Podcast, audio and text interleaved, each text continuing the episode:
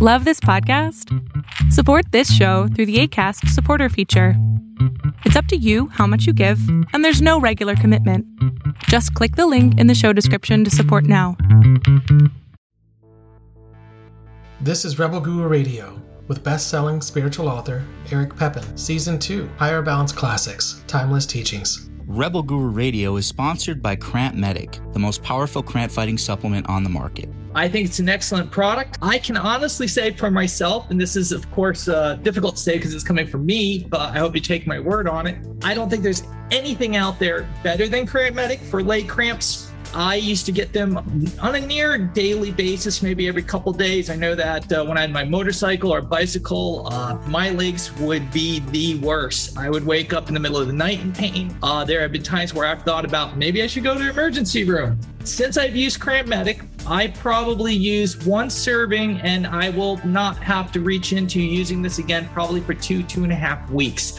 That is more than double what I felt was the recommended, like once for every seven days. That's how effective it is.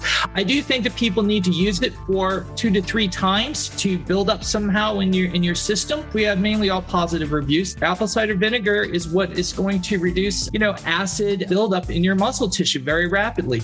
Cayenne pepper is going to expand your capillaries to move that blood into those tight, cramping muscles that just do not want to let blood in there to soften it. It is very, very effective. It is going to get in there, electrolytes very fast. It's going to do the job. It's just a great product. And that's what I have to say about it. Crampmedic.com. The other thing I wanted to say is the Higher Balance Institute store, HBI or higherbalance.com. Uh, we've worked very hard at reducing and slashing the pricing, trying to keep it as a mainstay price for them. Uh, people have said over the years it's too expensive for them and they can't afford it. Uh, I don't know what the next excuse is going to be because it is extremely affordable. Um, we're doing our best to do that, having Cramp Medic, finding other stuff to maneuver around so we can keep this thing going uh, has allowed us to bring those prices down. Uh, we do have a lot, a lot of material, a lot of classes that are really excellent. I feel. Uh, you know, going probably for several dollars, some of those classes. Uh, probably at least 70, 80% off of what we charge, maybe even more. Uh, one thing we may do is maybe change around in the store, like uh, uh, bi monthly or something, which modules we're offering because there's so many. I think people get lost in it. So if there is something you want, I strongly suggest you grab it before we start moving it around, but it will come available again. It just may take six months to a year before the, all those other ones start arriving uh, back for availability, and we're going to start taking down some, probably to try to keep some organization to just the the bulk of uh, information there, which I'm very proud of. Um, so that's what I have to say on that. Please check out Higher Balance Institute, uh, you know, or higherbalance.com and uh, support Higher Balance. Please get uh, and try out uh, Cramp Medic for family, friends, anybody who has leg muscle problems or any kind of muscle problems in particular. It it truly is the best product out there. No foams, no creams. You don't have to run to the bathroom if you're working at the office to put on foams on your leg by pulling on your pants and trying to get to your legs. Uh, no need for tablets. One shot, seven days, phenomenal.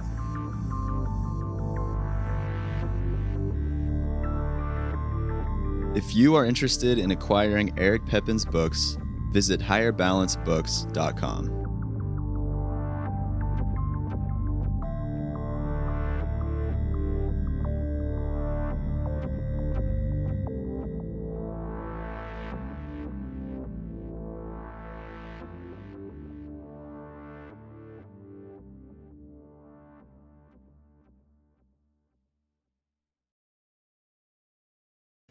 There are seven kinds of men on earth. The first one is body center. They have a certain order as to how they see life. It's a very mechanicalized, structured, orderly designed life. That's a level one. A level two is someone who is in the heart center, the emotional center. And those are your very spiritual, new age kind of people. They speak a lot about free love, earthy love, your granola bar kind of people love your various forms of, of touchy feely love and feel the love energy and, and the universe is about love and mother love from the earth. Level three is the intellectual mind level. The mind level means that you understand the cosmos, the dynamics of it, the workings of it. You have an idea of how God's consciousness might move and interact with the world. You see the planet as a living organism. You see the higher truths, and you can integrate with love, and you can integrate with also the dynamics of level one and two, more or less.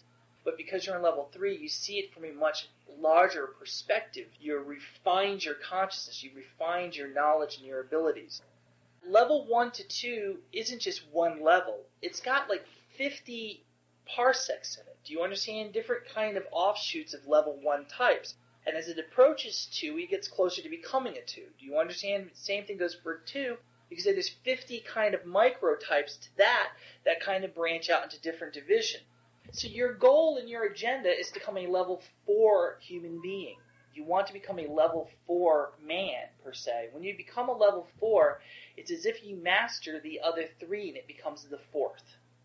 You enter that arena. Do you follow what I'm saying? By entering that, you have a much different understanding. Your spirituality dramatically increases and changes to a way that you can understand things beyond what you ever could do before. You want to begin to push yourself a little higher, a little better, a little bit more expansiveness so that you can begin to approach that level four. And that comes from effort and that comes from work we understand that there must be a level 5 man out there. There must be a level 6 and quite potentially a level 7. Now, supposedly nothing above a level 7 can exist on the planet. And if it did, it would be extremely unique and extremely rare. I'm not asking you to think on me or where you would place me. That's not important and it's not something I'm interested in, okay? What you have to understand, though, is that you can learn from me from certain examples that can be in a very high place, but you can drop your octaves down so you can communicate better to others. So you could be at a very high level, but one of the things you learn from being at a high level is you learn to work the other levels down so that you can operate. This is to say, how come you guys know that there's certain times I, I talk to you, you should definitely know there's something different about me. Or that I come from a very higher place and I'm just speaking to you in such a way that's changing your tonal um, I'm sure to shift in this conversation a little bit later, and you're going to see different kinds of consciousness from me that I'm projecting out. Okay? It's important that you try to see yourself on these certain levels because if you don't, you have to have an idea where to begin your work on yourself, where to begin your refinement of awakening yourself, where to begin to bring yourself to the next level of consciousness. Do you understand what I'm saying? It's important that you don't say, oh, I'm happy where I'm at. How could you be happy where you're at if you can recognize that it's not further enough or, or good enough? Without making it to the fourth level, you're in big trouble. Okay? If you can't make it into the fourth, I would be very, very, very concerned. It could take years for you to reach or attain the proper state of consciousness to get there again, I said that there's almost like seven kinds of bodies. Essentially, you can see the seven kinds of body versus the first three versus the seven states of man. There is a correlation. Always remember, three and seven are really the secret numbers. The first body is your flesh. The second body is the electrical energy that coexists with your flesh to make your eyes blink, to make your mouth move, to make your heart tick and your lungs to expand and retract and your kidneys and your livers to function and so on and so forth. This is a second body. Do you understand that coexists with the first body? This is your electrical energy. Do you understand? Which is consumed and created through food you eat, through photosynthesis originally, that's captured from sunlight. You cannot destroy energy, you can only recreate it. The third body is the creation of what you understand as the soul. Now, we understand that most human beings do not have souls, that they are biochemical beings who are probably made of two bodies, the first and the second, one of energy, one of flesh. That with their standard beliefs, do they create a third? Most likely not. They pacify themselves, they believe that they have a soul, but out of their laziness, it is more a way of gluttony and arrogance and ego that they somehow can conceive the concept of it and without any effort they just automatically are given one like a acme soul press. Boom boom boom everybody gets one okay? And if they want to think this and this gives them comfort in their life or some sense of feeling special whatever fine so be it. They can think whatever they want. In my opinion when they're dead they're dead Period. They, like in the atheist point of view, they have nothing to go on. Now, I feel sorry for your parents. I feel sorry for your siblings. I feel sorry for your friends that you've grown to love.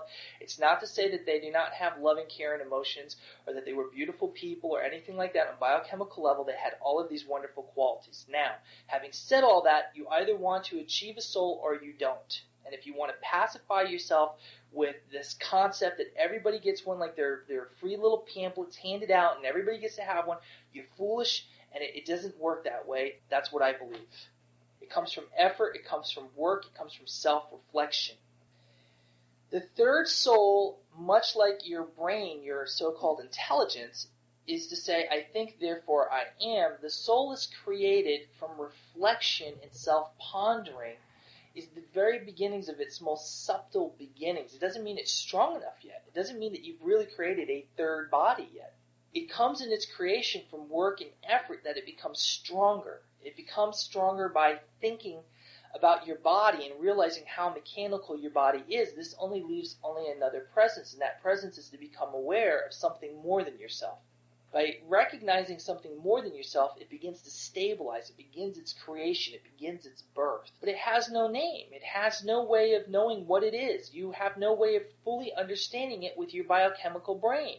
But yet, by trying to become aware of it, by learning, by studying, by trying to find new words so that you can define it, it literally begins to take structure. It begins to have some kind of mass of an energy level.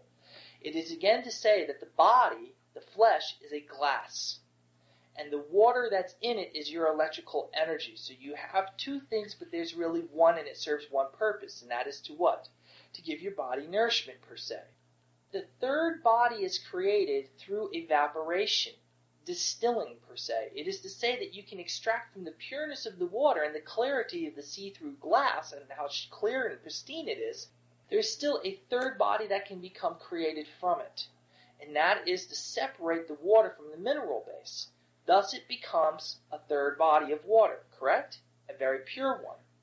In some ways you can ironically can say that the water with the minerals is also much in the same way how electricity moves through your body. It is from the minerals you're taking. This is why they say take multiple vitamin supplements. What do the vitamins do for you? Do you even know? It's so that various currents of electricity can work with them, and certain pieces can also be used for building blocks for very specific mechanisms, so that your your receiver of your liver has enough, per se, certain minerals to catch the electron from the brain to tell it what to do. Without it, it can't understand. So by creating the third body, this is the full creation of the soul. And right now you are in a distillation mode. Right now, because of you listening to me, because of you focus on me, you are distilling and creating your third body. And you're doing this through your third level of man, by having the mental aptitude to begin to investigate internally. Now, let's take a closer look at level 2 man, because we looked at level 1 and we can see how they are all external. There's very little internal going on in a level 1 man.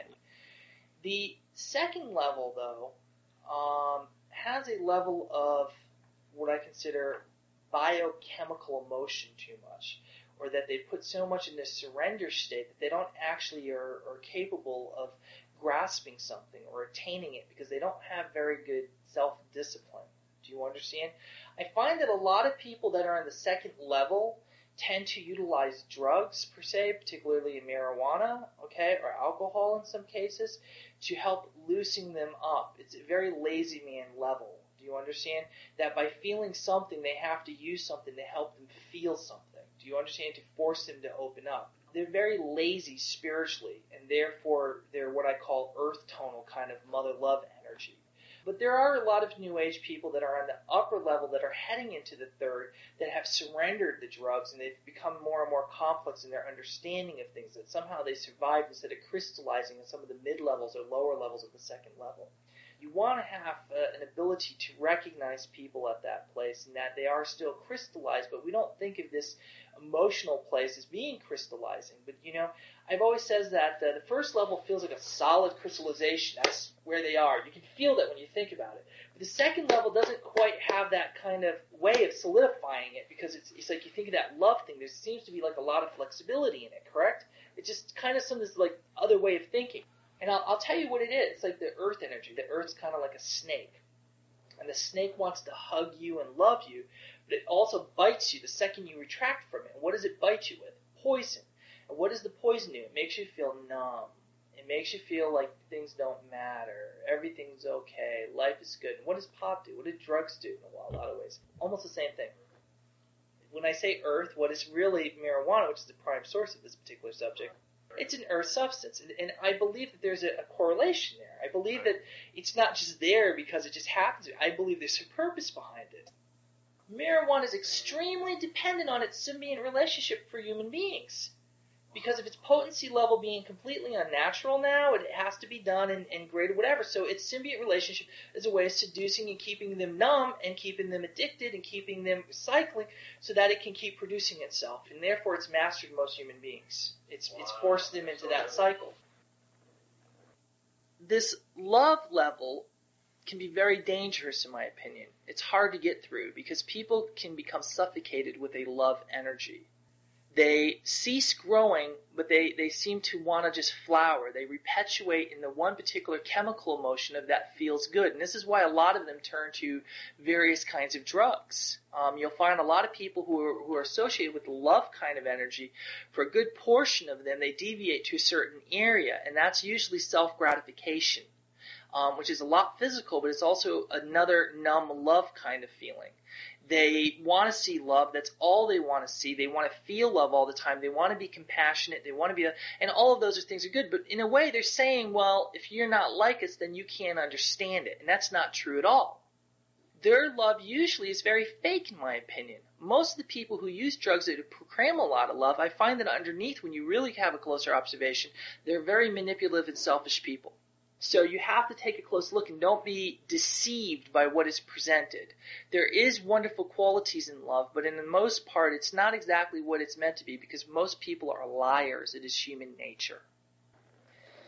So that's the second kind of energy. It's the second kind of human being, and there's a big spectrum of it.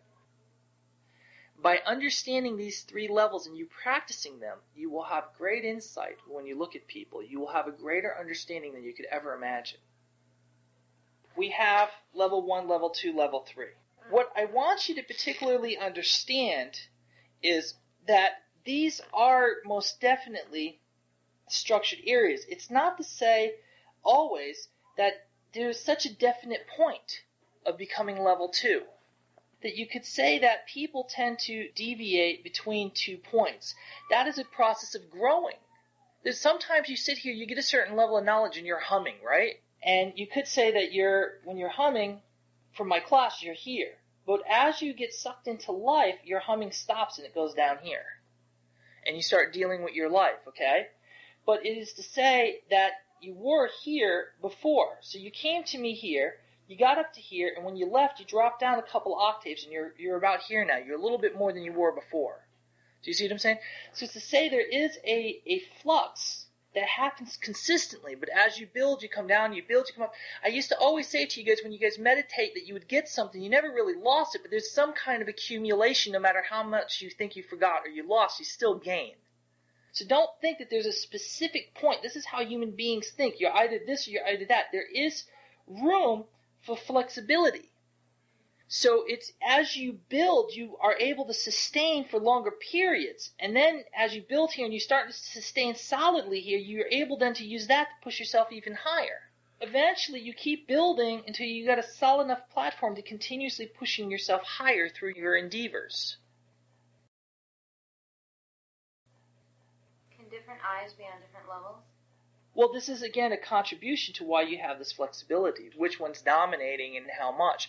How much time you give particular eyes, of course, naturally has a bigger effect. So let's say you have your everyday eyes that are baking and cooking and shopping and going out and doing trivial things, and then all of a sudden you're becoming more and more spiritual. So what are you doing most of your time? Now you're going to your spiritual meetings, you're doing spiritual things, you start buying spiritual things for your house, stuff that's spiritual constantly is more occupying your eye time dominating your total vibration then as an accumulation. You're changing, you're progressing.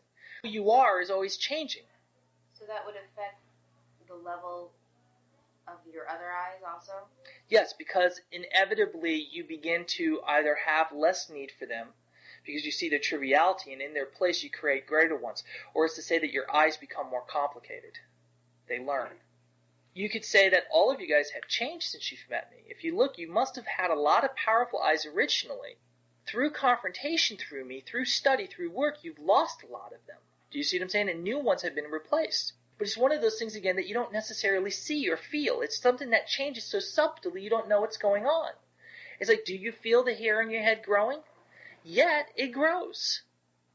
Yet it can significantly make a difference in a short period of time, can it not? When we speak of level one, level two, level three, we use this in a way that we can just say, this is where they're at for a quick reference. You could say, well, I met this person. He's definitely a definitely a solid level three. What does that mean? That means for sure he's somewhere in here. We don't have to worry about how much of a debate we're going to get where his foo-foo-ness is. Or if he's kind of a three level, or you know, I, I would say he's about a three. That means you're hesitating. That means easily he's he's walking the border. Do you understand what I'm saying? He hasn't quite put it all together yet. You have to go through level two to get to level three? I think that everybody starts out on level one and works themselves to level two and level three. Some people just do it faster. Sometimes you have assistance from your family. Sometimes naturally something happened in your life from a grandfather or whatever. But you start off very mechanical as a child and you're, you're introduced to stuff and, and through your introductions of what the people around you believe really is what affects you until eventually you can meet somebody powerful enough that can shock you and bring you up, much like your experience is for me. You can't go from level one to three. Um, I think it's completely possible. I think with a strong teacher, yes. I think also sometimes without a strong teacher. I think some people just that I think at some point you had to have traveled through some level two in order to get to a level three. I mean, naturally we have all of these in us as we as we as I described earlier. We have these centers in other ways. We have the mind, the body, and the spirit. We have emotions. So we have all these things. It's just it's just a different way of looking at them from a different parsec per se but you you had to go through a level of emotion in order to be able to make sense of three. Do you understand what I'm saying?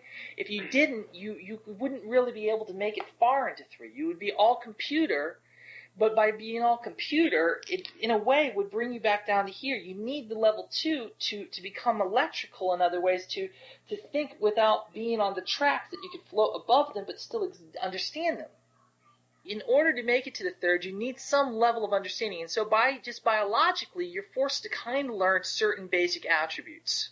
I've met people that have been strong threes and none of the other two.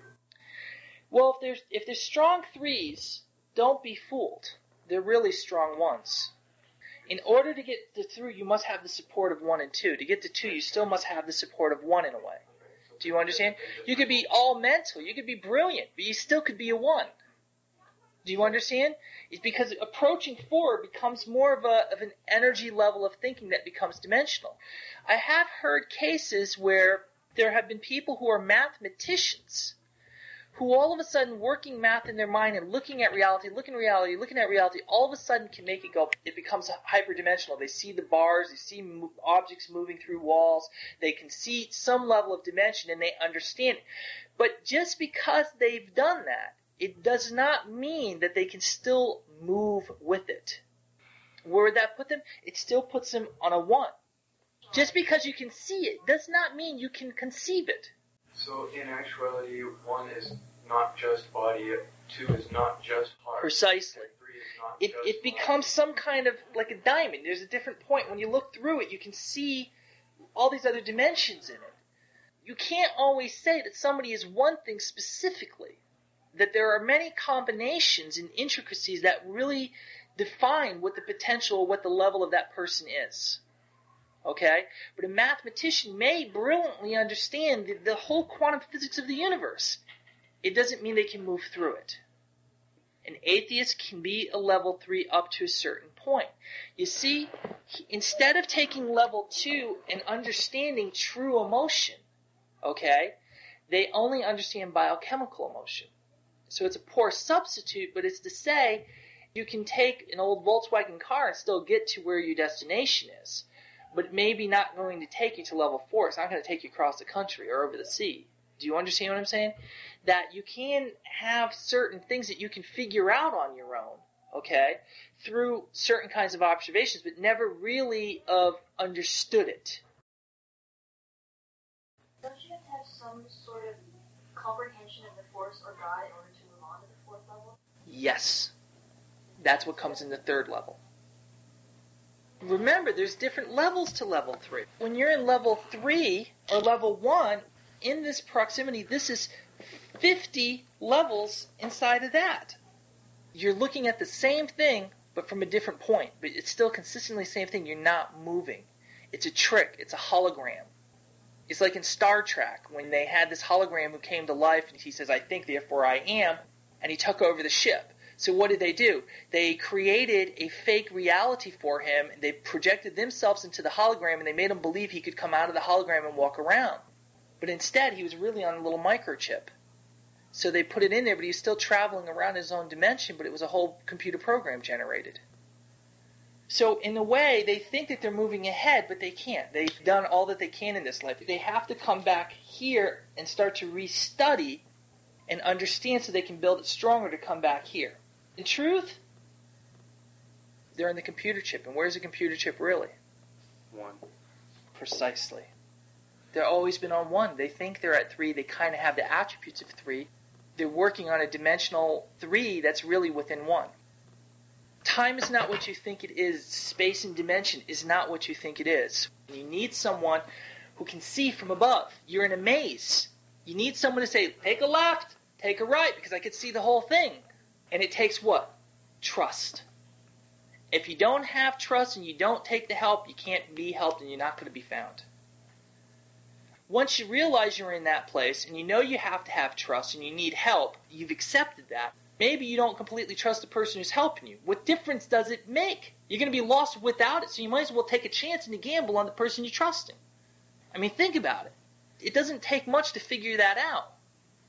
Don't move so quickly. Take your time. Don't try to understand so much with your brain right now. Do you follow what I'm saying?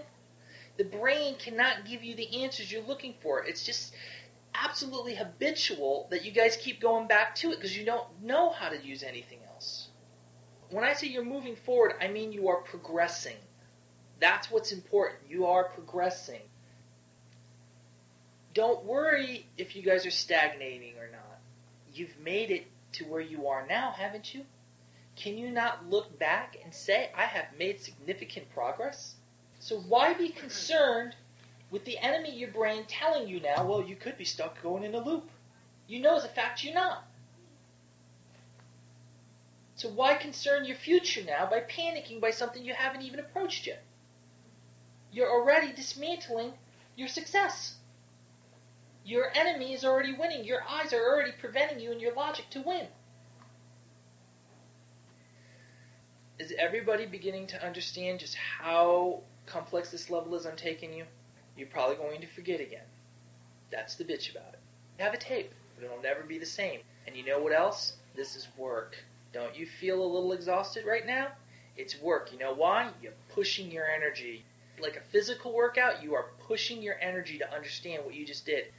It's not so much that, okay, a brilliant scientist comes from Russia. Absolute genius brilliance.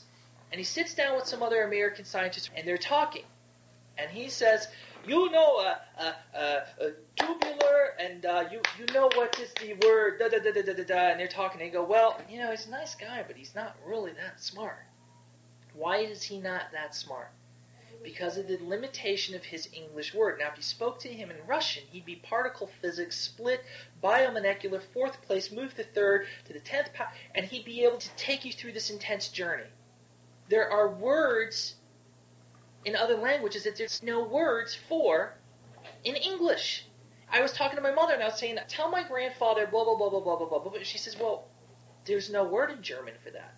And I'm like, what do you mean? She's like, there's no word that I know of that will explain that. I says, well, then tell him blah, blah, blah, blah, blah, blah, blah, blah, blah, blah. And she says, there's no word for it. And I'm like, well, how do you guys talk? She says, I don't know. She says, I understand in English what you mean. But she says there's just no way to explain that in German. So we had to keep refining it and simplifying and simplifying until finally she found something that she could work with and offer that to him and hope that between his language and Austrian and German that there were other words to expand his thinking was so he could grasp what was the, the concept.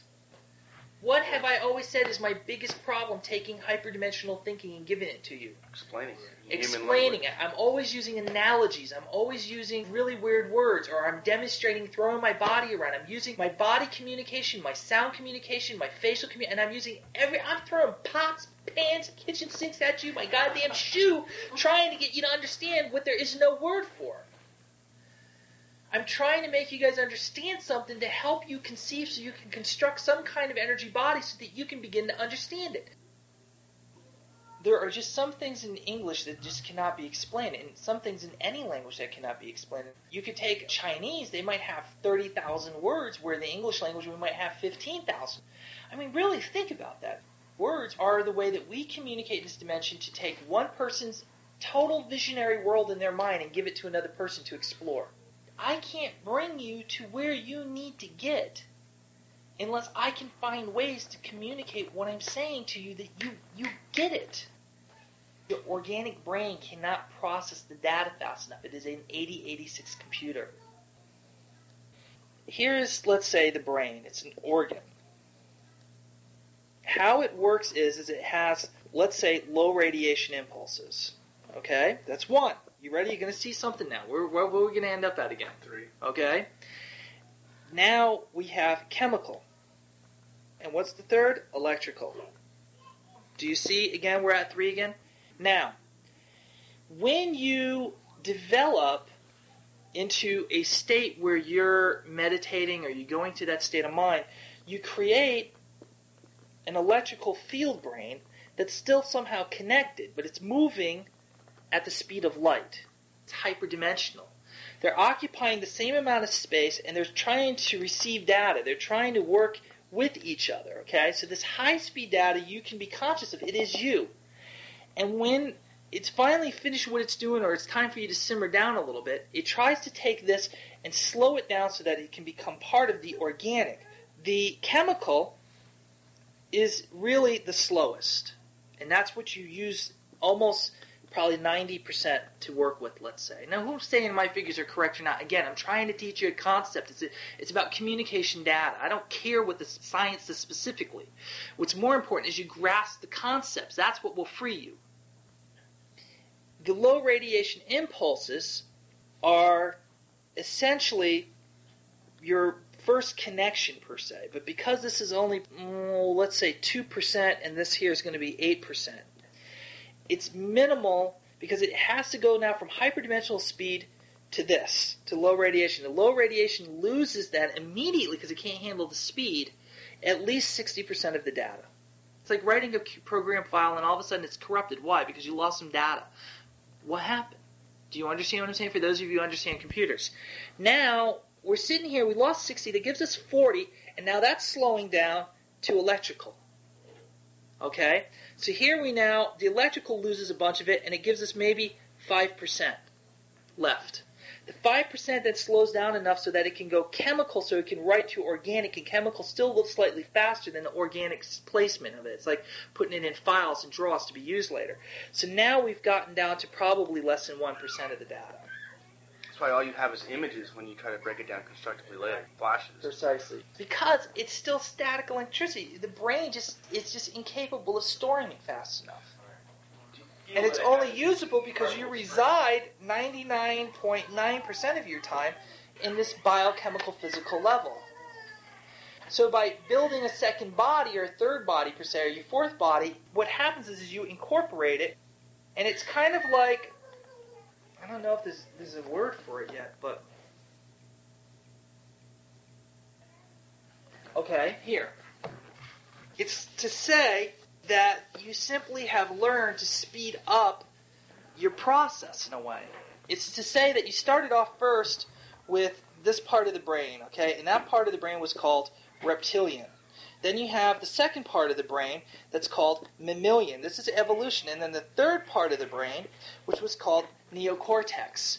So slow, very slow, medium speed, and then much faster. Okay? Now we have what? Again. Three. Okay? Now, Once we have that completion of level, you could say that you developed what? Your frontal lobe, which really transcends a lot more thought and makes it together, does not fully develop until you're like 21 to 22 years old. You've learned now to process data that was incapable of being understood. You could still see it with your eyes. You could still hear it with your ears. You could see things that we could, but you couldn't understand it. You couldn't grasp it. So this created a technology, a second one, which was able to grasp more of the data or the experiences you were getting, thus creating the third, which was even way more beyond what animals had, so that it could work faster and better, and it made it seem like things solidified into your reality. When you collect energies from breathing exercises, energy exercises, meditating exercises, you create now a fourth brain. But it doesn't necessarily adhere to the level of just organic. If you can have electricity at 3% and low radiation stuff working at another percentage, why can't you increase their percentage of how much you operate with? What would happen if you brought those two energies up to 50% capacity? And they always ran at 50% capacity. Wouldn't you be able to hold a greater amount of energy because you were thinking in light? with light instead of thinking with chemicals in a small portion with small bits of energy? Why not think with more energy? When you meditate and you feel electrical charges, per se, like running through your head, and you feel like tinglies and different heat sensations, would that be an effect of raising the low radiation and the electrical? No, so you're just becoming more aware of your chemical reactions. So you're just feeling it on a more minute level. Those are Right. But by feeling it and becoming aware of it, begins to separate your energy so that you think more with energy. The more you're aware of your body, the less that you use chemicals in your brain. The chemicals can process data, but they don't acknowledge themselves. So you need something higher in a way to acknowledge the chemicals, and by doing so, you become more of that, and that's energy. you're actually feeling the chemicals moving in your head, Yes, creating electricity. you separate from. So no longer can they store themselves in a way. You need something else to store them, and that's what you start to think with. When you receive like probes of information, what's the percentage of data that you actually take in? In my organic brain, I probably take in probably about 50%. And then the rest stays in hyperdimensional, but I contain, because I, I move around the knowledge or whatever, my problem is, is it's not a problem thinking it or knowing it. I, hundred- I, I get 100%. It's when I try to move it into my organic brain and then try to vocalize the knowledge and try to find associations of thinking so that I can explain it. It's like somebody trying to translate a, a language a good translator can, can give answers, but another translator who's listening to them, they'll always say they didn't say that right. That's not correct, right? You guys get that ever? So it's like it's coming through, but I'm trying to give you the best, but always when it comes out, it can never be 100% true. It's always flawed. And a bad translator, I mean, they, it's not that they're bad, they have a good grasp of language, but what are they doing? They're struggling to translate it in a way that you can understand it on your side. So is the goal to create that fourth body, whatever more, so we can collect more of this data?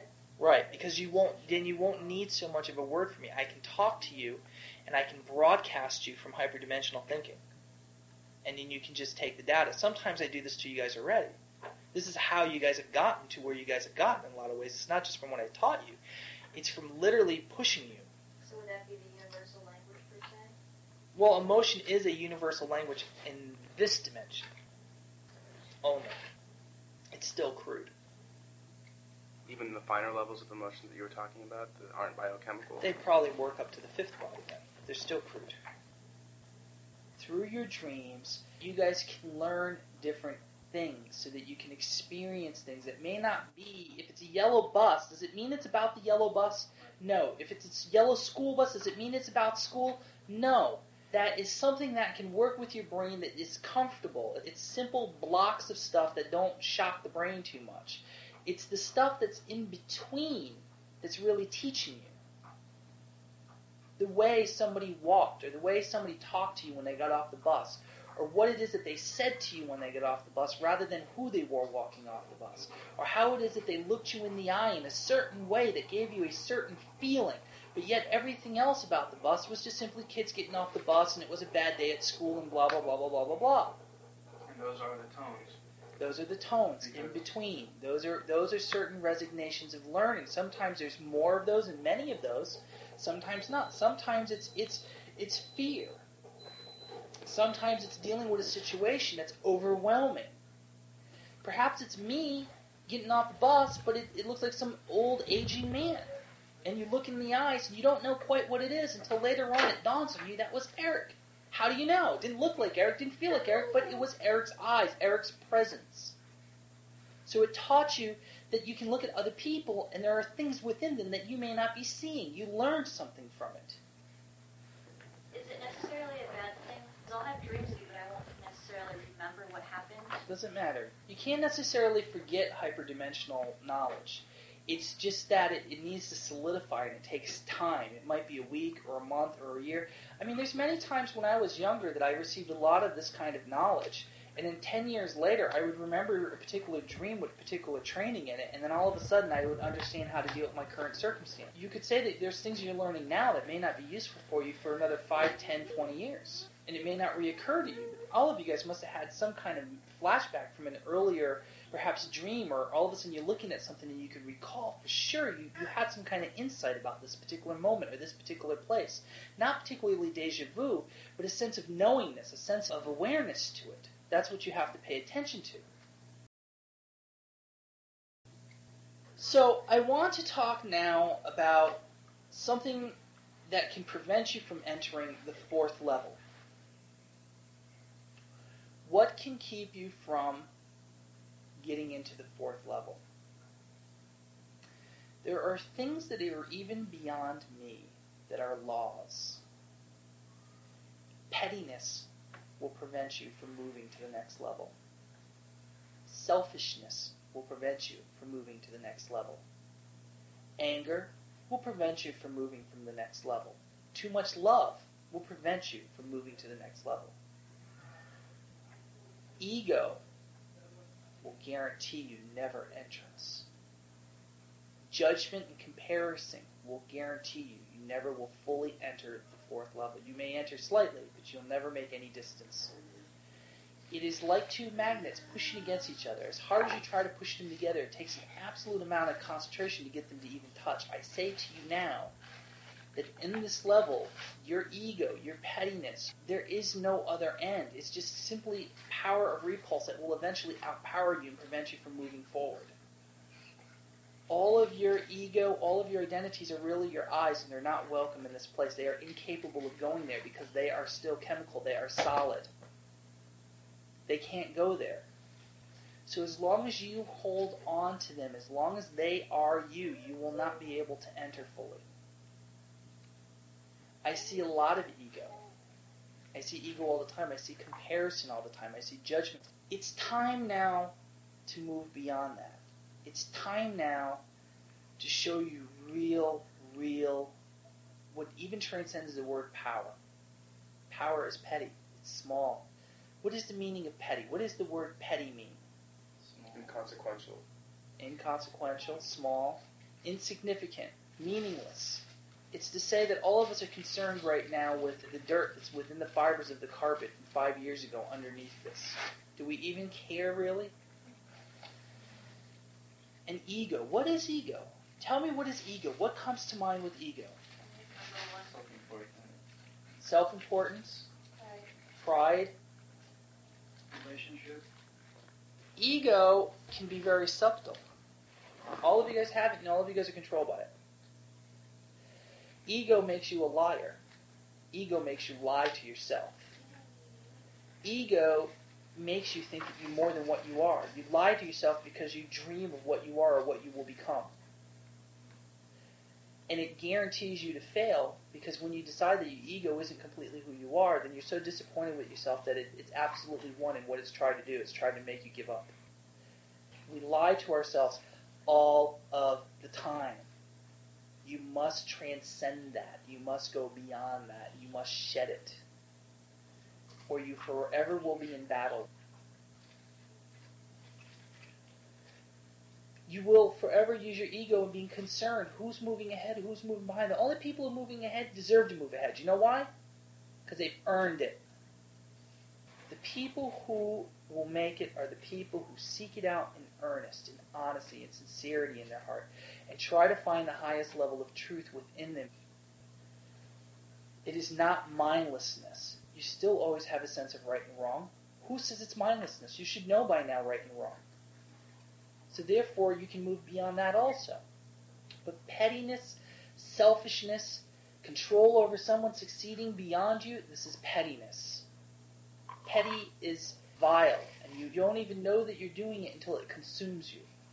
And you may not even know where your pettiness or your ego is coming from. You simply are reacting. But if you really were to observe it, you would see the truth of where it's coming from. We must look at our own greed, our own pettiness. When I see people who act petty, I think that they are vile and disgusting.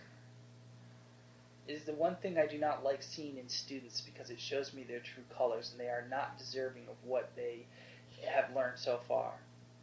They are a molester of life. They are the most vile vile of unwanted. They try to take what is not theirs through power, through manipulation, through what I call striking. And still it will always elude them. They are vengeful, they are selfish, they are childlike beings who are not worthy of the knowledge of the gods and the knowledge of the ancient ones. And they are not allowed entrance no matter how much they want to rile up, no matter how powerful they want to become. They are fleas beneath our toes. And they become most spiteful when they realize that they cannot enter. They become very angry and very frustrated when they realize that they cannot come into this place. And, and that it is themselves that prevents them from even entering. It's just the most vile part. And it's when they become even darker. And this is where you get what I call the dark beings. They feel that they're being punished as if they've been extricated, as if they've been unwanted. This ego of their humanness and rage so that they are demanding, I have a right, you owe me, I suffered for you, I did all these things, you pushed me to this level, you pushed me to that level. I don't owe you nothing. If you want to enter, there are rules. If you think you're going to change those rules, you're a foolish man, go on with your way, you're wasting my time. Pettiness. It's very unbecoming.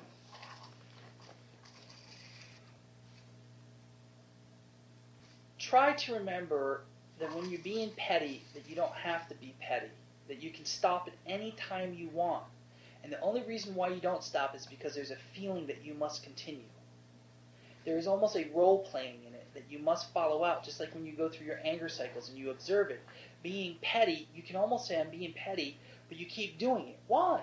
Your ego. You have to turn around and you have to say, you know what?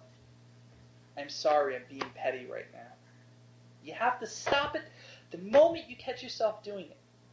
It's the only way you'll help yourself. And when you make a comment, you better think about from what place is it coming from. Is it coming from your true center? Or is it coming from your, your center of power or greed or lust? Or where is it coming from?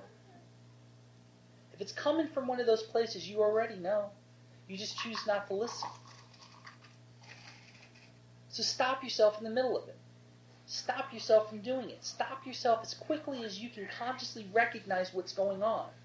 What kind of manipulations you're doing. What kind of selfish acts are you acting upon? You must integrate with human beings. Do not confuse what I'm trying to teach you with that.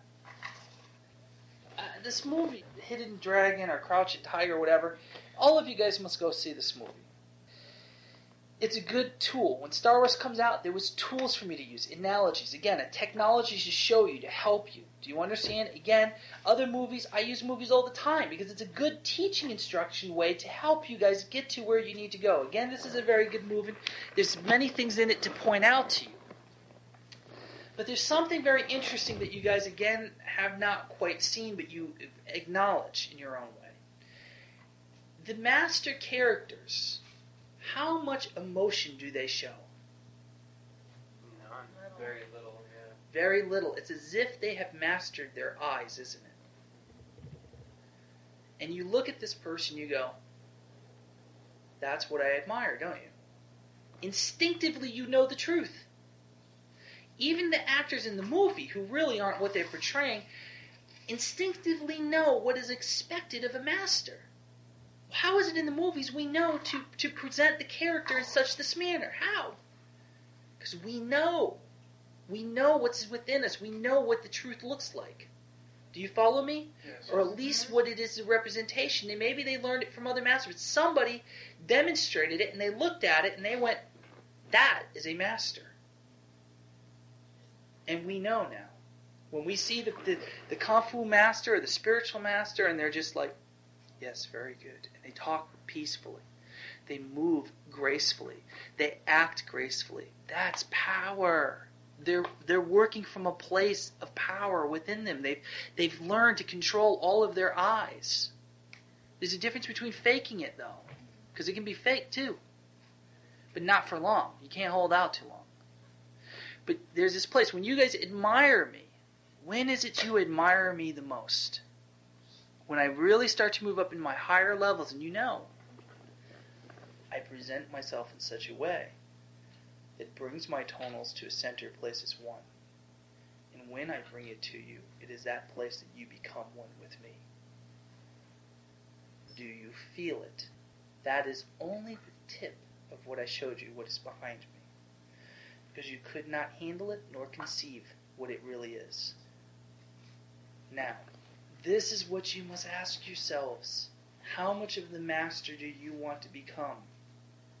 How much of the master do you want to become? You must begin to eradicate the petty eyes, the petty egos, the petty everything. You must not use me as your example for this because I have to use in my own way intensive motions to help reach you in this carnal solidified world is the best way that I could reach you. I could not gain your attention as the master in full. You would not have known what to make of me. Am I not telling you the truth? Or you can go through a movie for an hour and go, oh, he's wonderful. Try a week or a month learning something. Forget it. You're going to be like, this is too much. My brain can't handle it. I had to work from you from where you were.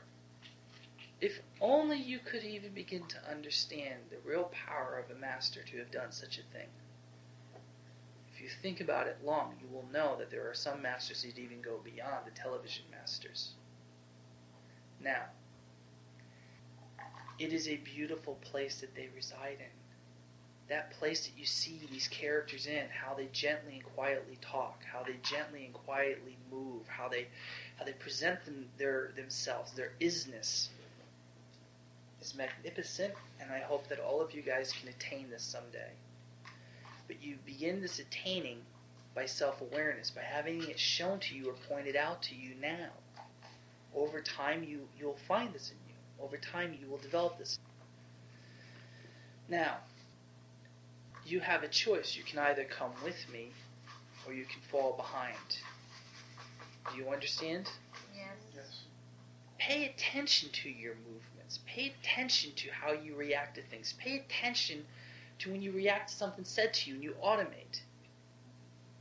To be truly of a higher evolution, one must try to attain a level of consciousness in a different way. And the fastest way to do it is not by mastering yourself in such a way that you force yourself to do it, but maybe cutting loose things that are not really of you, only leaving what's left leaves you as this true being. The more eyes you can get rid of, the more you resonate, instead of trying to resonate more by overpowering them. It's all a process of how you think and how you feel. And when somebody turns around and they criticize you, they look at you in such a manner or whatever, you cannot let this attach to you. It doesn't matter. They are trivial. You only have to interact with them in a way that you yourself again can master yourself, and your ego doesn't say, "Oh, you have to be all spiritual. You can't relate to them." Listen. Without without causation, what do I mean by that? Turbulence. There is no life breathed into you. You need them. You need the symbolic relationship of work and integration and people.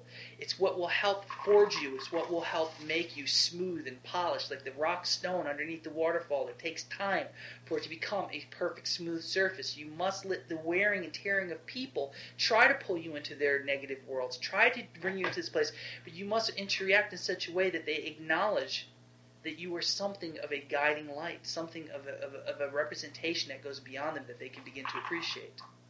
You can resonate and integrate. When the martial arts person, he doesn't turn around. You don't see him up in the temple, never coming down.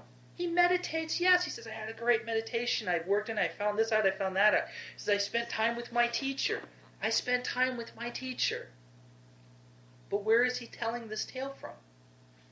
Out in the world. He's integrating, isn't he? And he may become a trainer to teach other people, which we would like to all to become trainers, but you think he was always that before he got to become the teacher, the master? No, he was carrying water, milking the cows, making his hands rough from labors and work. And you think that when he was doing that, he wasn't saying, ah, I wish I was the master learning. Gotta learn to work with life before you become a master. You must see the truth of it. There's no trick. You learn to do all. There is another three in there. If you look carefully, you must balance all three. This is what creates the way. When they go out, is he so untouchable and such so unattainable that he can't speak to the thugs at the restaurant as to what happened? Do they not respect him? But yet he doesn't isolate himself away from them, does he? He integrates with them. He integrates with other people in the village. He integrates with what his duty was. What was his job? He was a security man. That's really what he was. Do you think that every day was a kung fu battle? Do you think that every month was a kung fu battle? Every year? There was times for one year he'd, he'd probably just find himself and, and attend to his labors and his needs. His work. But yet he would represent himself where people would see him they would be like, he's just an amazing person. He's a hero. They don't even see him as the master. It doesn't matter. He didn't care. You get what I'm saying? What did I just say? Again. He didn't care. Again. Do you understand the meaning? It did not feed his ego because it was irrelevant. He didn't care if they seen him as a shoe shine boy. You understand? Why do I dress in regular clothes? Why do I not demand to have a presence everywhere I go? Why don't I not wear the jewelry and this and that? Why? It's trivial in truth to me. If I do, it is for some other reason. It is a manipulation level to work with others or to attract others or to do something. But for the most part, I don't try to stand out. I am what I am. We have to work in life, we have to integrate with life. And if you don't do that, you're lying to yourself. You're feeding a different kind of ego. And when you integrate with life, you have to find that placid place dealing with life, talking to coworkers, talking to other people. You must set the tempo. You must set the level of how you will be respected or communicated. So if you make yourself out to be foolish, then you will have the weight of other people's energies projecting you and helping you feel like this role. You will create a role for yourself. Do you understand? Yeah. So how you control how other people see you is very important because it's going to have an effect on how well you do with your own training. How much success you will have is how other people view you. This is why most spiritual people leave their family at a certain point because their family looks at them in a certain way. This is why sometimes people will leave their jobs and everything and go somewhere and start a whole new life. It's not that they're not working, they work. The people don't know who this person is. He comes this quiet person, oh, we don't know much about him, yet there's some fascination about them. You don't have to do this in this day and age. You have everything here and now. You just have to recognize that you need to control the direction of, of how you are seen and how people regard you. And you cannot want for their lavishes or their attentions on you. Don't speak too much. About what? Blah, blah, blah, blah, blah, blah, blah. Your shoestring's too big. You need a haircut. You need to buy new clothes. Who cares? blah, blah, blah, blah, blah, blah, blah. It's like you guys feel like you need to talk. Talk about meaningful things. If you need to take something like this, must you broadcast it to everybody? This is something trained. It's taught to you. It's automated. Go out and function and do what you need to do. But don't blah, blah, blah about nothing. When you play your computer games, you learn to blah, blah, blah. But it's a different kind of blah, blah, blah. You're wasting your time with something that's blah, blah, blah. It still does nothing for you. It is the same repetitive thing that you are being ingrained to do. It's the same game over and over again. When you go up a level, they take the creatures, they switch the look on them. It's the same program underneath, and they amp up the power abilities to that to match it. And they just it's just the same fight. It just looks optically different. It's the same thing over and over and over again. And what is it working on? It's working on your hunter-gatherer instinct from primitive man, making you feel like you're getting more points or more money or more power. And in the end, what is it doing? It's making you go through that dimensional loop where you think you're moving up to level three, but you're really stuck in level two in a dimensional world that's one, two, three, looping like a. It's just sucking up your life. And you're so sucked into it because it is really a level one place, I'll be honest with you, okay, that makes you think you're on level three intellectually. But it puts you in this inner world where in the outer world you're not really progressing dimensionally. It's the same thing as smoking your pot. Just different thing, different thing, different thing, yet always the same. Self pity. Same thing. Same thing, no progression. You think you're progressing by working on yourself. Oh, I'm doing better. Uh, but in the end, next week you go right back to the fact, and you don't even think about it that you still depression. You're still in the same place. You've never progressed from this inner world, so you're still on level two for depression. If you can move to the fourth level, if your thinking is in hyperspeed, so is your awareness. It means that everything around you slows down. It's like a fly in its reality, and you move slow. When you go to hit, it's slower to it. Even though in ours, it's like this. Do you understand? If you're on the fourth level for the martial artist, doesn't it look like the person's going out to swing to you is moving slower? And you just boom, boom, boom, boom, boom. But in our reality, it looks it looks amazing. This is the appeal. It's again, it's that sense of knowing, just like the silence within the person. But for me, it's too much too much physical. This is why I don't encourage you guys to go out and become martial artists. But what I do want you to do is to learn Aikido. But everybody, when I say Aikido, they go, hmm. I know, it's no cartwheel, kicking, jumping, you know, I'm a samurai ninja master, okay? The answer that you're looking for is an Aikido. Trust me. Does anybody know anything about Aikido? Tell me about it. Aikido is basically where it, it's not like punching and kicking or anything. It's where you, somebody uses pushes their force against you and you use it against them as with them. You go with their force. In other words, there's no striking in it. Okay. Can you guys see a truth in that? Do you understand about that place being the master? Forget about what Hollywood presents to you. You must find the truths behind the truths.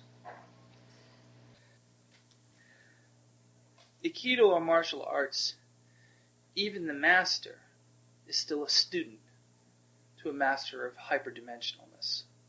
Because a hyperdimensionalist moves so quickly, one does not even have to move to strike them with death. It already is done. And I assure you, even a master will know that. They wish they could learn the knowledge. But because they work so much from their body center, from their youth, before they become the master, they master the body, and at some point, because of their mastering, they learn about the two other centers. But by the time they do, it's too late. But they have become so vastly mastered of one center they bow to the acknowledgement of the other two that were hidden from them.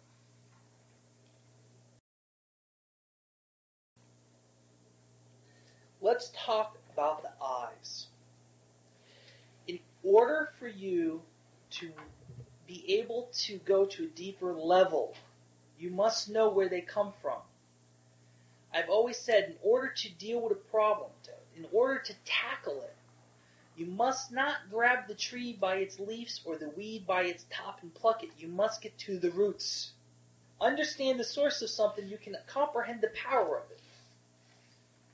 If you just try to deal on the surface, you can't see what's fueling it from behind. Let's use this thinking where did the eyes come from? You have now, in this particular case, really it is three. But there is one that is really hidden that we must bring up. Okay? you have now the body center, the emotional center, the instinctual center, and the intellectual center. The three that we are most concerned with is emotion, intellect, and body. The third, which is a product of these three, which resides here, is instinct. It doesn't really concern us, so really we want to know about these three. But because there is a reason behind what I have to say, it is the only reason why I bring this one to the surface. But it's not something you directly can control as if you can work with these three, as you will understand. Emotion center is what? Heart, right? Heart chakra. And intellect is what? Mind. And body, lower chakra power. You go into a restaurant because why? You're hungry. Say it. You're hungry. Okay. Is that an I? Yes. Yes. That's an I. You're hungry. It's telling you I want to eat. Where are we going to eat? So you start debating in your head where you're going to eat at, right? Okay, so that's all coming from an I, but we're going to start there. You go into the restaurant and they've got wood chairs or metal chairs or the high plastic ones and you sit in it a certain way. And you're sitting in it and the whole place is packed. And over in the corner you see cushy ones and some people are finishing their meal and you know that eventually they're going to get up and leave, but you'd have to get out of line and go back into line to get that table. But you don't know how long they're going to take to get there. So what begins to happen now? The hunger eye says, I want immediate gratification. But the body's saying, I'm uncomfortable. Right? So what do we got now? Do we have two eyes? Now we have two eyes probably coming from the same center, body. In the third one, we have something that starts saying, well, if you, if I get up and I go over this, sit down and make myself comfortable, then I'm not going to get to eat and I'm hungry. What eye is that? That's right. You getting to see this now? Where are they coming from? They're coming from centers. Your body has its body centers. It is in charge. Its charge, per se, not to say it's powerful, its charge is what rules it has, what it's in charge of. Its charge, what it has a list of obligations to take care of, responsibilities. Its charge is of body needs. It's for comfort, how you're sitting, the position you're in. If you're wounded, where's the wound? It takes care of all of these things that have to do with your physicalness. Your emotional center is charged with all of your emotions. When you see a reaction, you react, but there's also an internal reaction, and that decides how you're going to react. Whether you're going to be sorry, or whether you're going to be happy, or whether you think it's sad, or joyous, or beautiful, or whatever. It comes from that center, and it delegates what you're going to experience. Then the intellect. The intellect is the one that does caution. It looks to see if there's something of danger there, or if it should be safe. Is this person trustworthy? Is it not trustworthy? Is it safe to put my body in this predicament? You see its charge now, correct? You see its list of responsibilities. Through the three, you go through your basic functionality, and from them come all of the eyes. Like this one has 50 eyes, this one has 50 eyes, and this one has 50 eyes. They delegate from the three points where you look at them much the same way as the chart of the three people. You understand now? You have the variations within it. You seeing some interesting truths here now? Your body's not who you are. Your mind's not who you are, and certainly your emotional center is not who you are. So their needs and their wants, they pretend like they're you, but they're really not you. Where do they come from? They come from primitive man. They come from your reptilian center brain. They are your basic survival instincts that every creature born generally has. A baby has four basic functions when they're a baby. So you're born with happiness, you're born with kind of like sorrowness, you're born with an intellectual look, and you're born maybe with some other instinctual level. But you got your, your four if you really think about it. Instinct. Let me tell you what instinct. Instinct isn't like I had an instinct something was going to go wrong or they were a bad person. That's intellect in other centers. Instinct is survival. It's what makes your heart tick. It's what makes your organs function. It's what makes you breathe without thinking about it. Do you understand? Instinct is a sensory inside of you that keeps your body functioning. It keeps your body working even if you're not paying attention to it. It will keep functioning. You go into a coma without a car accident. Does your body stop functioning? No, it keeps working fine. It doesn't need you to be there. It still works. If you get in a car accident, the only reason why you put on life support is because it probably got damaged physically, severe damage. Most cases, it still works even with half the brain hanging out. Okay, so instinct is not something we are concerned to study. It does no good for us to be concerned about it. It does its things. But there is something that you must understand. Every human being is afraid of death. And because you're afraid of death, it prevents you from enlightenment. It is preventing you from moving to the fourth level. Because who you are is associated with your physical death. When you go into deep meditation, some people tell me they get really nervous and stop because they feel themselves separating from their body. What they're afraid of is that their body's going to stop functioning. Their heart is going to stop beating. Their breath is going to stop breathing. That their body's going to die. And therefore, who do they think they really are? Their body. So, the bottom line is, is can they go beyond who they are if they're constantly afraid of what's going to happen to their body?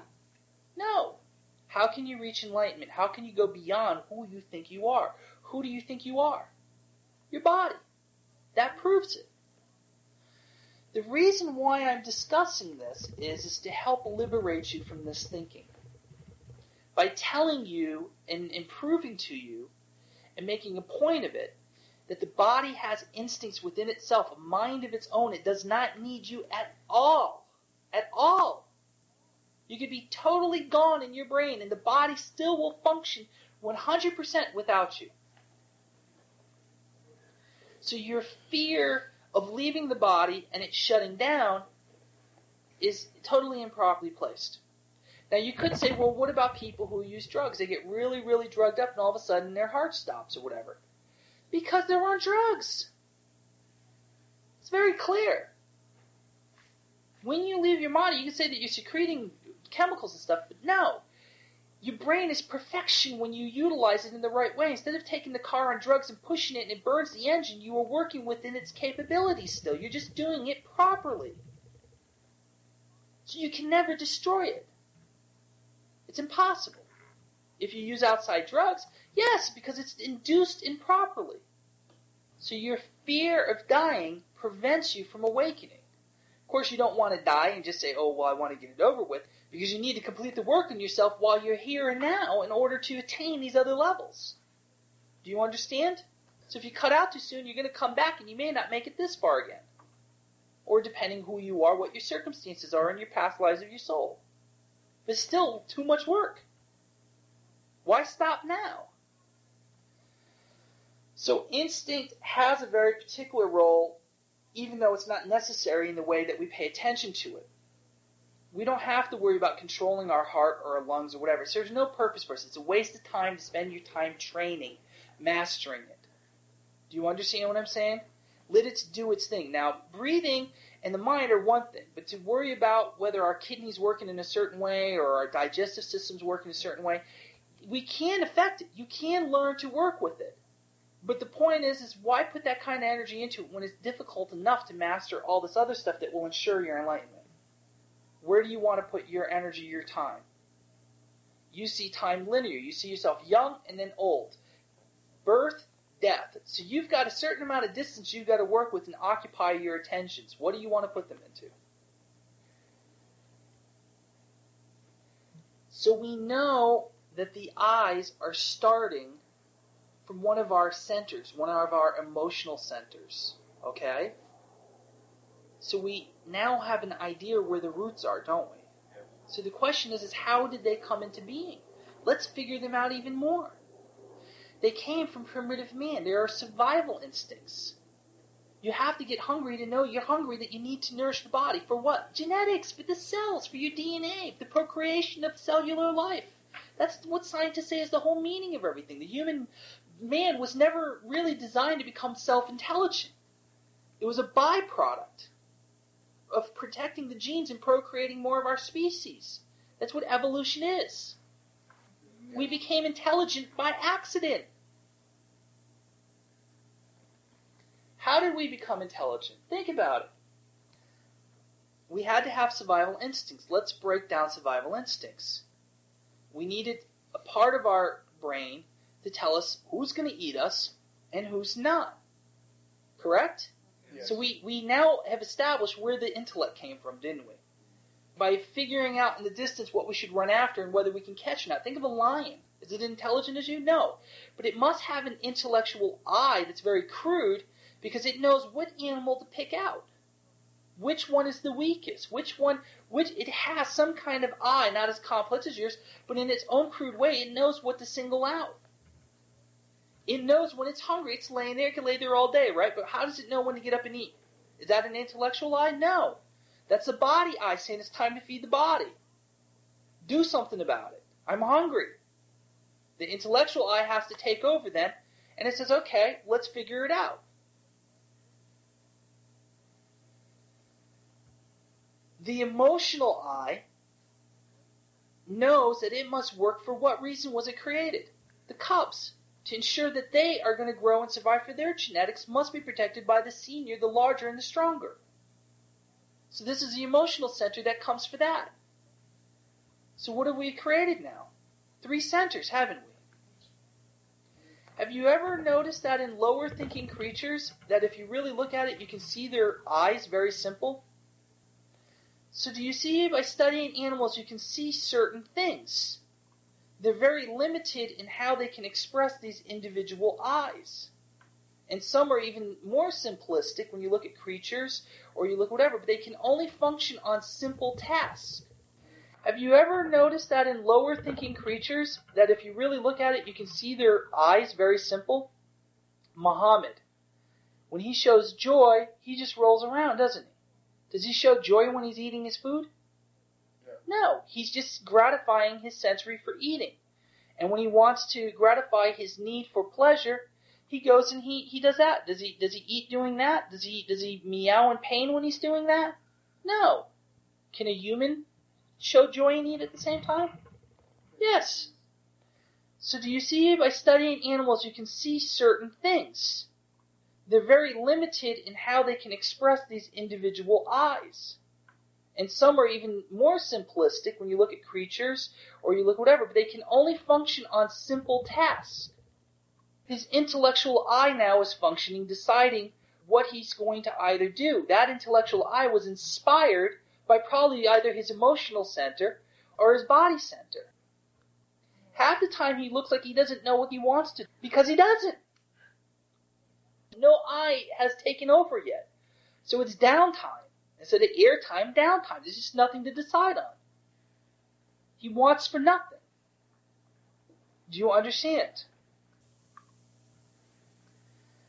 Now, if you look at other species, you can see the ones that are more advanced, the ones that are less advanced, but you can still see the structuralizations of the eyes. As you look at monkeys, you see that they're more complex. They have more eyes, or their computer in their brain is not just a 286, it's a 386. So what happens is, is they learn to integrate their eyes more at the same time that appears not separate, but it is separate. It's multitasking. It's just that they're doing them so quickly intertwined that it appears as if it's one state of consciousness.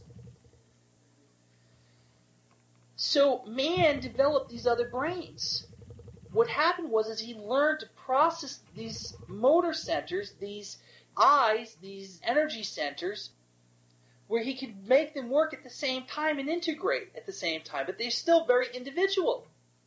They're just moving so quickly, they look like it's just one kind of process that's moving on, showing emotion and joy, yet eating and pleasure and doing all this at the same time. But if you could slow them down, you would see they were very individual desires. The eyes come from primitive instinct. It's just this more complex through evolution, creating better machinery for our survival instincts. You were never meant to say, I think, therefore I am. But it began to happen so fast that it started to create a kind of consciousness. This integration all of a sudden made it so you felt like you were an individual. And that's what separates you really from the animals in, in the world. Do you follow me? Your individualization comes from the speed that it can operate at. It's like look at a computer game. There's computer games and you play ding ding ding ding ding ding ding. What are you looking for? You're looking for something that interacts with you, right? More plausible effects. And the more that it can, the more you relate to it as being better, right? We've only are mimicking in machines we don't even know we're doing. We do it because it's it's like a monkey kind of seeing itself doing things and it's recreating it. We're just doing we're trying to create the humanness or us in the mirror of a computer. And and it's it's stupid in a way, but in a way you can learn a great deal. And those of you who understand computers, you know, I speak like this, all of a sudden you're like, ah, I can see it. Because in a way it's a mirror of how your mind is working, and we're constantly trying to improve it to meet that level of, of awareness. I'm seeing all these different eyes they're all integrating, creating what seems to be us. What seems to be are. you, what you think is you, but it's not. Right, but it's not me. Okay. But now, is that to say that being able to separate them is going to create a soul? No, it's freeing you. It's unencumbering you. You see, because all of those eyes are slower than what you think. We cannot move slow enough, but by so doing, we move even faster. In a level one person on the scale, body, has no soul. But if they all of a sudden came to understand this, the eyes, which is not that difficult with your guidance, okay, Mhm. is that to say that if they removed the eyes, that they would not be conscious? They couldn't understand it. I could explain it all day long, but I would have to create their energy and spend a great deal of my own energy in order to get them to that level. So by, by separating the eyes, in a sense, they would create a soul. Yes, but it would collapse, or they couldn't separate their eyes. You have to make it also. You have a center pillar, probably from past lives. They don't. Separate the eyes, it creates insanity. By slowing down the eyes, they are removed so that you kind of go slow, slow, slow, slow, and it bursts then into a dimensional place. It's but to you in there, it just goes. It's that place that the karate master's like going. To them, it's just like it's slow. It's the only way that I can describe what does not have words.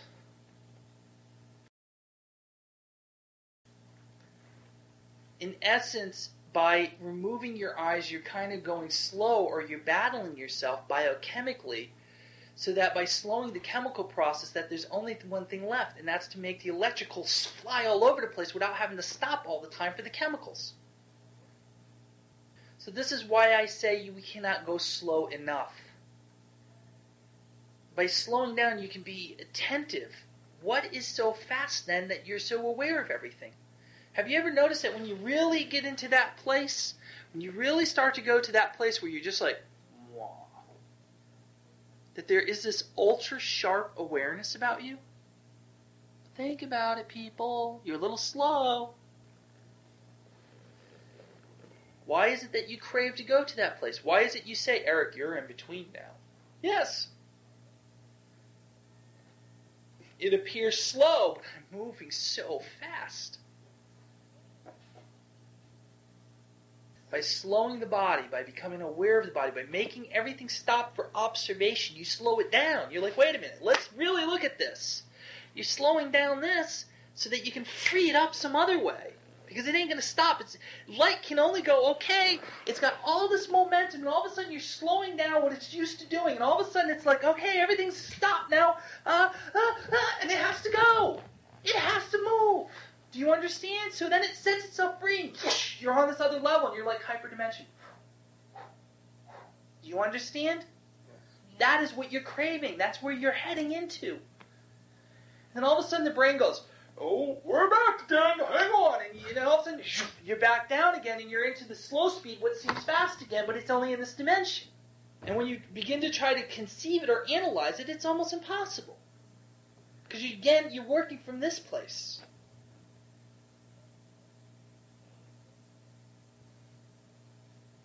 But when you go through the, the hallway and you feel that feeling, note that your emotions are almost nil. Note that you're very aware of your body, but yet it's you go beyond it. Note that you have very little chit chat in your head, if any at all. That you're experiencing at some tremendous highest level. But it goes beyond words. And you learn eventually to operate from that place. And that's when you're just barely heading into the fourth level.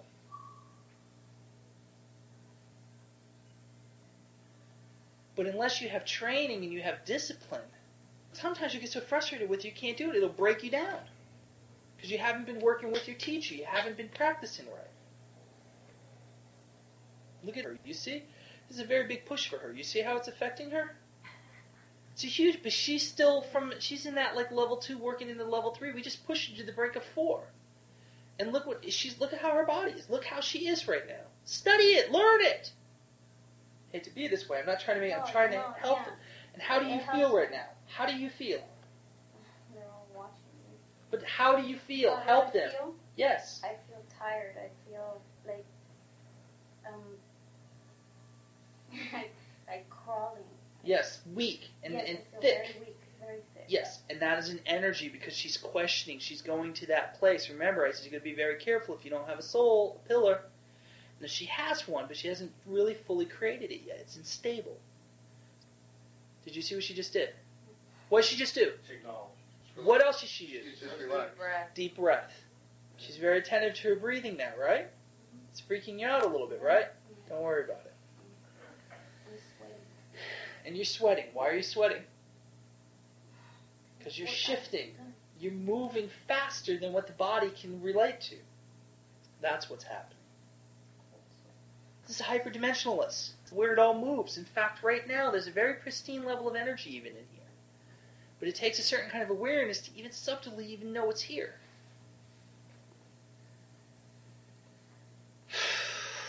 okay. I have to bring myself back down again now. That's what that is. When you hear me breathe like that, it's I'm too high and I'm going to lose you guys, so I have to come down and start pulling you back again, okay?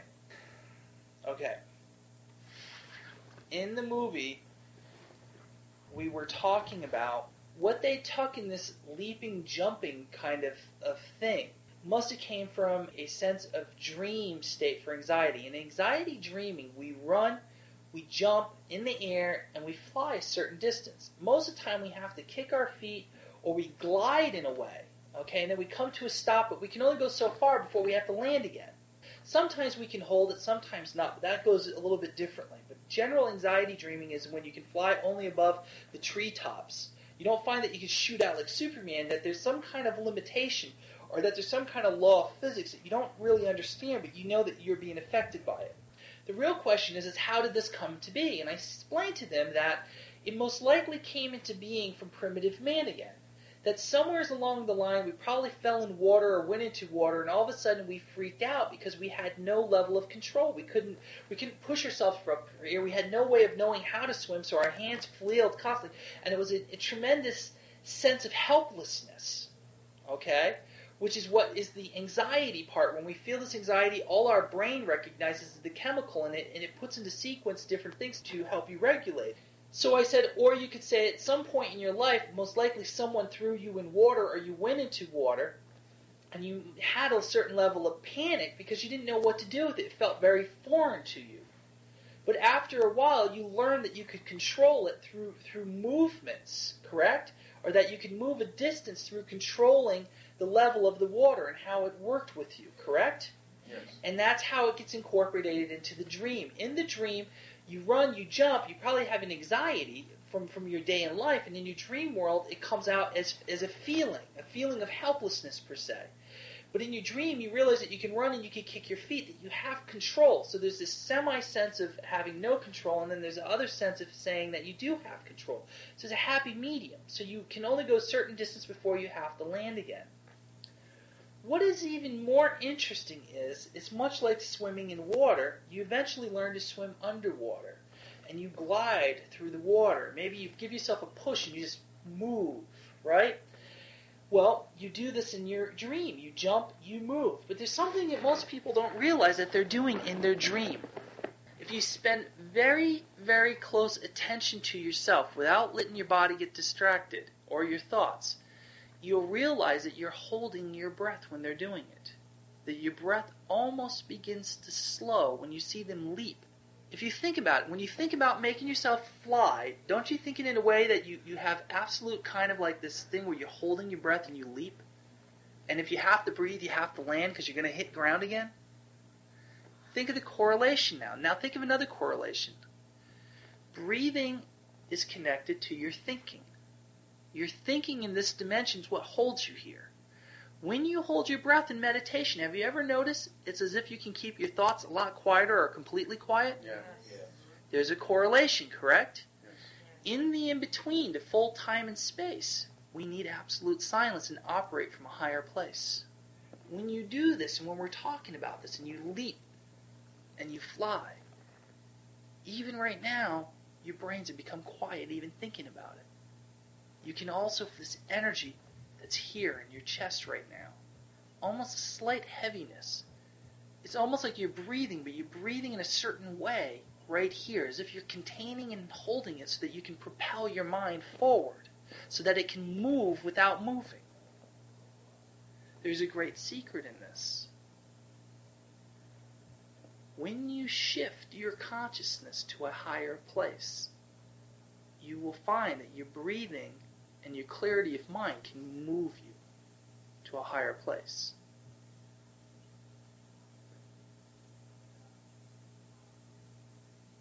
How long have you been trying to be this silent in your training, in your mind?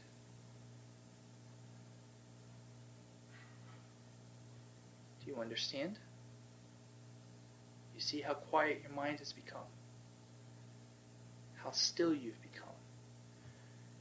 Which brings us back now to the beginning of the class, talking about the masters. And they seem to have very limited eyes that they work from probably only enough to work with you. Do you understand? They operate from this higher place. So your breathing can be used as a tool if you know how to breathe. Some students go to learn to breathe minimal 20 years to shift their consciousness. We've just used a wormhole to show you a kind of breathing. Now that you've been there, you should be able to find your way back. So if you sit and you think about that place, do as I say now. Breathe shallow. Feel here. Slowly. Slower. Everything about you slower.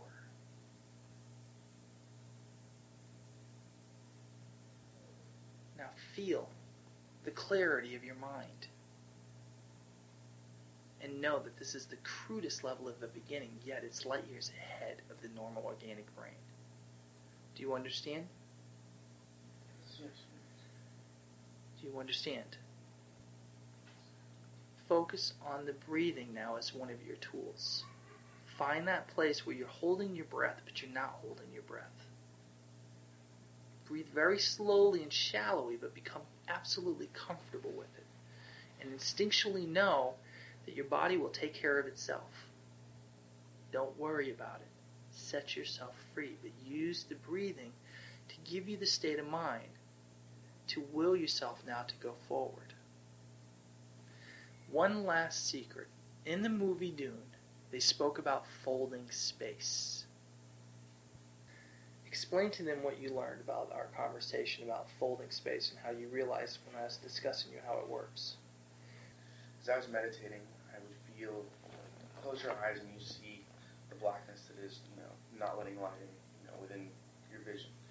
And at first you think that you're just looking with your eyes, um, and then you realize that as you feel the tones change and you feel yourself kind of moving, it's almost as if the space that you're looking at gains depth. Almost think gains like three dimensionality, where like you almost feel like you can see distance, and you're not just seeing your eyelids. And it's almost as if that depth changes in texture, and and and it just feels as if you have moved, but brain says no, I'm just focusing my eyes on different places within my vision, but my eyes are closed, and I think that that is if you could slowly, if you could keep that momentum going, I think that you are moving. In the movie Dune, they have what are called the pilots, and the pilots are these human beings that have used so much spice that they've somehow learned to evolve to a point where they can move space without moving, travel without without movement. So they go into these big tubes, and, and that's their the navigational helm. That's kind of where they operate from. And they go in there, and they allow all of these spaceships to go inside of these tubes. where they're, they're huge, like giant football fields that go miles, okay? And they all go in there. And in order for them to go from the space they're in now across the universe, if they were to travel in linear time, like moving from here to there, traveling, like you guys are going to drive home, okay? It would take them probably over 100,000 years at their fastest speed or moving at the speed of light. So what happens is, is that these creatures go into the navigation home. With all of this is also from ancient teachings that this guy used to create this book as his concept. Do you see what I'm saying? So there's a lot more truth to this than you think. The creature then somehow projected his mind in such a way that he encompassed the whole ship as him being one. Okay? As if it was him kind of like how I've taught you to simulate. Takes the chip and the ship and it simulates it as one, and within his own mind goes from out, in, and he's in that place now somewhere across the universe. It becomes non-existent. Where you choose to exist by making it so real refabricates, and thus you have moved to that place. Literally. It's advanced thinking for you guys. You still have a long ways to go. That's it.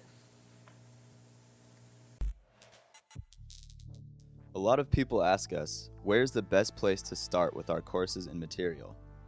The fundamental backbone of everything in our catalog is the Foundation Meditation System. This is a unique meditation technique geared to the purpose of absorbing prana stimulating key regions of the body that enhance sensory development and allow one to tap into a source of unbridled spiritual energy. Foundation meditation can be learned in our book, Meditation Within Eternity, or you can visit our website, foundationmeditation.com, to acquire the audio course. Again, that's foundationmeditation.com. Each of Eric's books comes with a secure readers only section online that contains a treasure trove of complimentary free training material.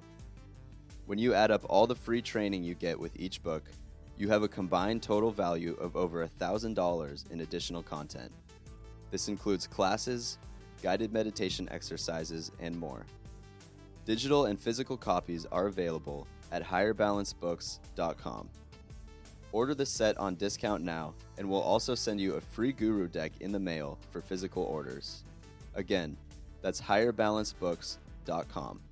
Go there now, order your set, and join the growing movement of spiritual adepts.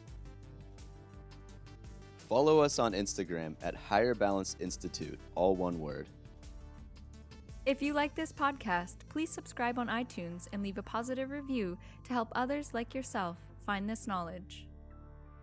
If you would like to support this podcast, please visit our online store at higherbalance.com. Meditation. It's more than just relaxation. There are different kinds of meditation, just like there are different tools to do a job. Finding the right kind of meditation will decide whether you awaken or whether you just simply drift. energy. More than just a thought, but of movement that you can literally feel through your body. Visions, more than a faded idea within your consciousness, but rather a vivid reality so clear it'll make you question reality itself. Meditation, if used properly, will show you how to move the currents of your mind into a better life, a more prosperous life, consciousness expanding, memory improvement, inner balance, higher balance. Most of all, discover who and what you are and what you can do. Join us at Higher Balance Institute. We'll help change your world.